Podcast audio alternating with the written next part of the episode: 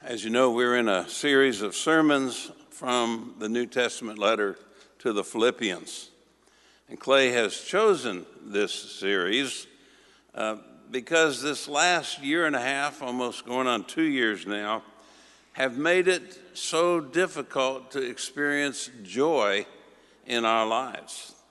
The COVID pandemic, but also the political issues that are so divisive, racial issues, sexual issues, environmental threats, fires, floods, hurricanes, not to mention the mass shootings that are happening all too often in our society.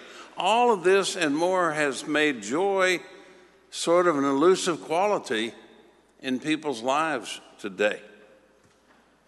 So the question is how can we find joy again? How can we face the future with hope?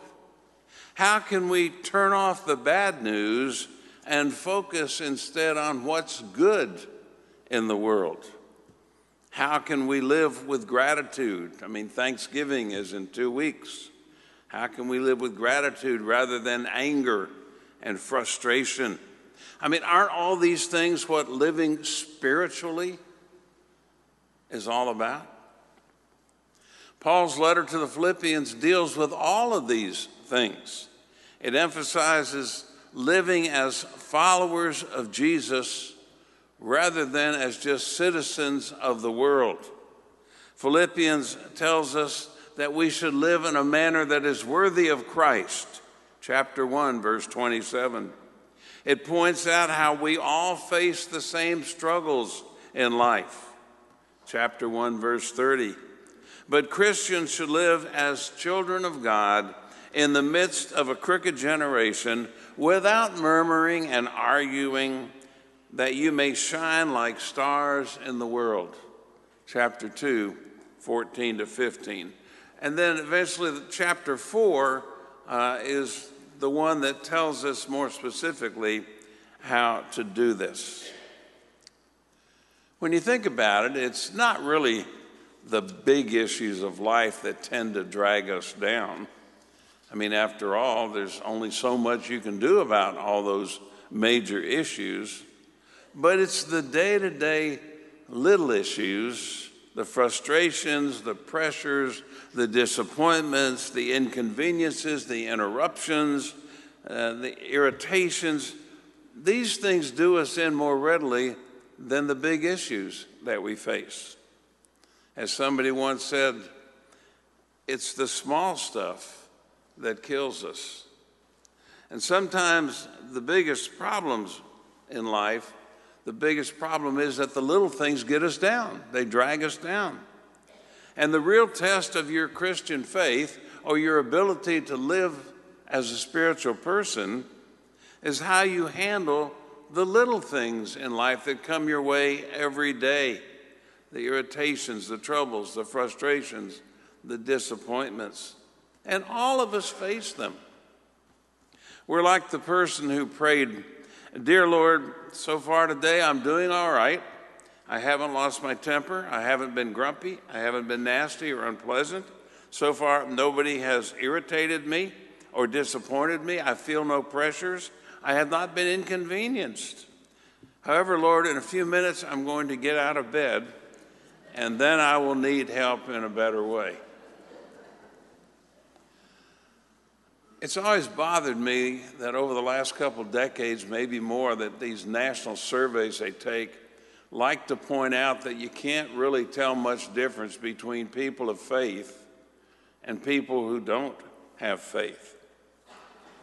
But I might suggest that the main thing that makes a Christian different from others has to do with their attitude toward other people and their attitude toward these little things that drag most people down in life. And Philippians says very clearly that we should face all these things without complaining, without arguing, so that, quote, we can become blameless and pure children of God without fault in a crooked and depraved generation in which you will shine like stars in the universe. Life is made up mainly of the little things And so the title of a book a number of years ago said, Don't Sweat the Small Stuff, and it's all small stuff. So, what are these little things I'm talking about that test our Christian character? Uh, I'd put them in three main categories. Number one, there are the interruptions in life. And interruptions always come at an inconvenient time. Uh, is there really any convenient time for a flat tire, for example? It seems like when you've got a million things to do and you're so busy or feel like you're so busy, that's when all the interruptions seems to happen the most. You're in a hurry to go somewhere, you're heading out the door, and all of a sudden you hear the phone ringing. You get your child down for a nap, and you think, oh, I can slip into a nice warm bath and all of a sudden you hear a knock on the door. The Amazon guy or the UPS delivery guy is bringing what you ordered. You finally find a Saturday when you can sleep late and you're grateful for it. And then all of a sudden at 6:30 in the morning, you hear the buzzsaw of a chainsaw. Somebody next door is doing their tree work. These are frustrations. I'm the kind of person that, that likes to plan every day what I intend to do so that I can get done all that I want to get done. But it never fails that when my schedule that I plan is the busiest, that the interruptions always seem to be the greatest. And often it ends up being noon before I get to the thing I'd planned to do at 9 o'clock in the morning. Our best laid plans are so often interrupted, and it frustrates us if we let it. But I learned a long time ago that it's those interruptions where the real joys of life and the good things can happen if we have a different attitude toward them. The second category is that of inconveniences that are a source of frustration. Inconveniences are caused by things rather than people. Things that break down or don't work right, especially when you need them to. The mower won't start, the garage door won't open. The basement floods. The car's got a dead battery. Computers crash or your internet service goes out. The stores are sold out. All the shelves are empty, uh, only of the things that you really want. Your child's going to camp for a couple of weeks and you've got all of his clothes to wash to get ready, and your washing machine breaks down. A friend gives you 10 pounds of deer meat. You put it in the freezer, the next day discover your freezer quit working. I know, I know what it's like because all those things are what's happened to me. One of my most miserable, memorable inconveniences in life happened when Clay was about five months old. I was invited to preach in a church down in Orlando, Florida, and so we were in the car halfway between our house and the airport Saturday night to fly down to preach Sunday morning when uh, I learned what projectile vomit is all about. and when our plane landed in Orlando, and it was near midnight when we got there, Clay had a temperature of 105 degrees. Yes, we face the inconveniences in life, and to deal with it in the right way, you've got to have patience and you've got to have faith. Third category of the stuff that bugs us most in life, the little things, that of irritations. And irritations can be either things or people. Uh, in Memphis, we lived next door to the University of Memphis while the kids were growing up. And I don't know how many times on Saturday night when I tried to go to bed early so I'd be rested to preach Sunday morning, usually in the springtime, some fraternity would be having a party, or somebody in our neighborhood would be having a party, and there was a band playing outdoors until 2 o'clock in the morning. For a preacher, that's called irritation.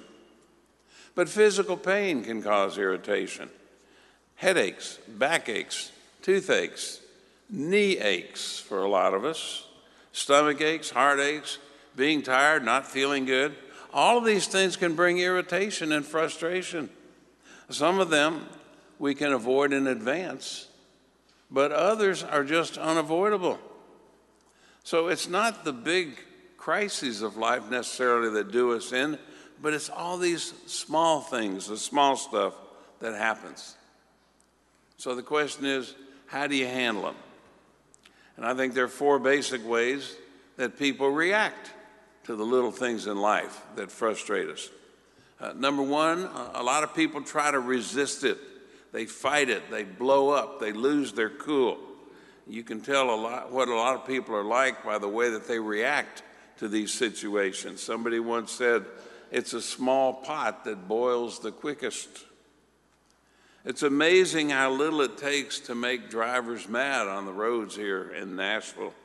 And they'll speed up, they'll cut somebody off, they lay on their horn, they even give you the sign. You know what I mean? If you drive on these streets, you know what I mean. A second way that people respond to frustration is to resent it. Instead of blowing up and letting it out, they hold it in and they blame everybody else for their unhappiness. And so they act rude when they go to Walgreens to get your prescription. And when you get there, trying in a hurry to get it, you find out it's, it's during the lunch hour between 1.30 and 2. Ever done that? Or you're, you're second or third in line and you realize that the two cars ahead of you in the pickup line are getting COVID tests. So it takes 45 minutes to do that. So you run inside the store well, you know what it's like. You've done it. Or you get frustrated in the restaurant, and you, so you leave a insultingly small tip for your server. The only person you're really insulting is yourself. Or people complain and they go, well, that's not fair. As if somebody promised life would be fair. Where did that come from? A third typical way that people react to the troubles in life are they just sort of resign themselves to it. Grin and bear it, they say. I don't like what's going on, but I just put up with it. That's the stoic approach. Many people just give in to frustration. You ask them, "How you doing?" and they say, "Well, so far so good under the circumstances." So why are you under the circumstances? Why aren't you on top of them? That's the only way to really be happy. What does the Bible say about how we're supposed to handle our frustrations? What does it say about how we are to live in a spiritual way? You don't resist them, you don't resent them, you don't resign yourself to them. The Bible says you reduce it, you put it in a right perspective. That's the fourth way we should respond. This is the right way. You don't sweat the small stuff. You see it for what it is small stuff. You don't fight it, you learn to live with it. Don't get emotionally upset and all worked out over things that aren't really going to matter a week from now. You see it in light of the bigger picture of life. See it from God's point of view, and then get God's help in dealing with it. When you let it upset you, it simply means you're not in tune with God. And usually the things that frustrate us the most in life are really just the little things that in the bigger picture aren't that important. I can still remember when I was a boy growing up hearing my father say, whenever he thought he had troubles in life, all he had to do was visit a children's hospital, and he realized he didn't really have any problems at all. It puts it all into perspective. So, how do we handle these little issues in life that, that can pull us down and have pulled us down over the last couple years, especially? Let me wrap this up by giving you a few quick pointers, guidelines about how to deal with them. Number one, ask yourself Did I cause this situation? So often we bring our frustrations on ourselves especially when we handle life's issues in the wrong way. The Bible says you reap what you sow. And so often we sow the seeds of our own frustration. If you brought it on yourself by procrastinating or trying to do too much, we're all guilty of that, and you're not adequately preparing for it, then why should you blame somebody else for your frustration? Especially don't blame God. Look at your attitude. Are you reacting in the right way? Secondly, ask yourself, what can I learn from this situation? How would Jesus respond to it? How can I grow in character because of this problem and become more like Christ? Again, the scriptures tell us that all things work together for good for those who love the Lord. But it doesn't say that all things are going to always be good, that every situation is going to be good. But it does tell us that no matter what happens, bad though it may be, God can and will bring good things out of it if we just approach it with that kind of faith. God uses our disappointments and our frustrations in life to help us grow, to grow in joy, to grow in love, to grow in patience, to grow in wisdom. If, for example, God wants you to, to grow in love, He just might do it by putting some unlovely people in your pathway. If God wants you to grow in patience and peace, maybe the best way to learn that is through frustrating situations. There is no situation that you can't learn from. And I often like to say, we grow more in difficult times than we ever grow when everything is so good. Third, learn to give thanks to God for the frustrating little issues of life. Again, from our book of Philippians, we are told in chapter 4, verse 6, that in everything we should give thanks. Notice, though, it doesn't say for everything, but in everything, because there are a lot of things that we're not thankful for. But the key is to learn to be thankful for what we can be grateful for in the midst of the frustrating situations. God will bring something out of it if you'll just take that kind of an approach. A fourth guideline memorize Scripture. And Philippians is a great book to memorize, particularly chapter 4. The psalmist says, God's word is a lamp unto my feet and a light unto my pathway. And when you memorize scriptures, and difficult times come, you can recall what those scriptures say and how they apply to life. How many times I had children that grew up in the church that didn't like to have to do memory verses of scripture come back when they were in their 30s or, or newly married or raising a family and say, you know, I never understood those scriptures I had to memorize, but I'm understanding them now. They're speaking to me now. But if they had never memorized them, how would they ever have them to draw upon? Besides Philippians, one of my favorite scriptures is 1 Corinthians 10:13, which very clearly says God will never allow you to have a burden in life that is too great to handle with his help. But with the trouble you're facing, God will give you a way of dealing with it. I always say, you know, if God brings you to it, God will see you through it. I can say if life brings you to it, God will also see you through it. Number five, don't panic, but learn to pray. Don't make God your last resort when everything else fails. Make God your first resort. Let prayer be the first reaction you ever have when you feel yourself getting frustrated or down.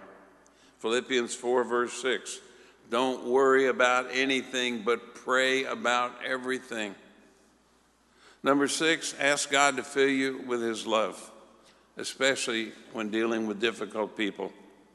As it says in that beautiful chapter on love, 1 Corinthians 13, love is not irritable. That goes along with the scripture text this morning that you don't murmur or grumble in hard times. When you're filled with love, when you truly know love, agape love, Christ like love, nothing's really going to pull you down or frustrate you. But when you're filled with anger, everything's going to pull you down. And lastly, number seven, if you want to cope with all these little things in life that tend to frustrate us, keep your sense of humor. Uh, turn your frustrations into a funny, humorous event. I've never had a problem with that myself because whenever I get frustrated and start acting crazy, my kids would always make fun of me, and then they would imitate the way that I would act. And what was frustrating turned into a funny situation. I always say you can either laugh or you can cry, but I prefer to laugh. Laughter is the shock absorber in life. It lightens the load, it makes things more tolerable. You cannot laugh at a frustration and blow up at it at the same time. So, no wonder, again, the Bible says a cheerful heart is good medicine. So, if you want to live a satisfying and successful life, learn to handle all the little things in the right way. Learn to deal with them in a spiritual way, which means according to the guidelines that we find in Scripture. Don't sweat the small stuff. And it's all small stuff, especially in the light of eternity. Amen.